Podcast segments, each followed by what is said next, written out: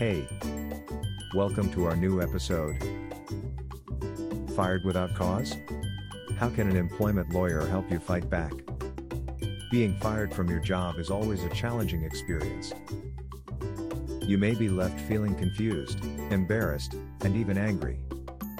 But being fired without cause doesn't mean that you don't have any recourse.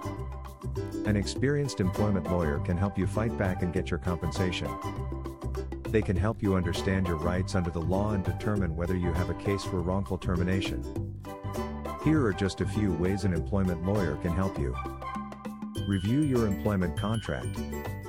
If you have an employment contract, your lawyer will review it to determine your rights. Gather evidence.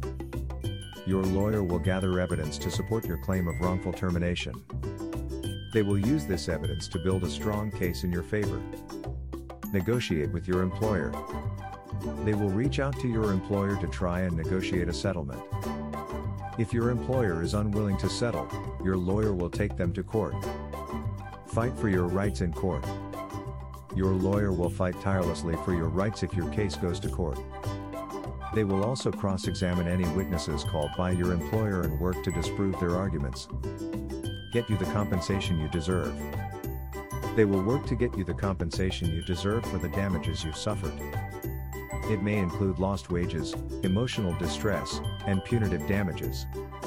If you've been unjustly dismissed, don't attempt to navigate the legal system alone. Get an experienced employment lawyer on your side to help you every step of the way. If you're finding an employment lawyer, Roberts and Obradovic Law Firm can help. Our experienced employment lawyers will review your case and help you get the compensation you deserve. We can help you understand your rights and may be able to help you file a claim against your former employer. Please contact us immediately to begin working on your case. For more details, visit our website, robertsobradovic.com.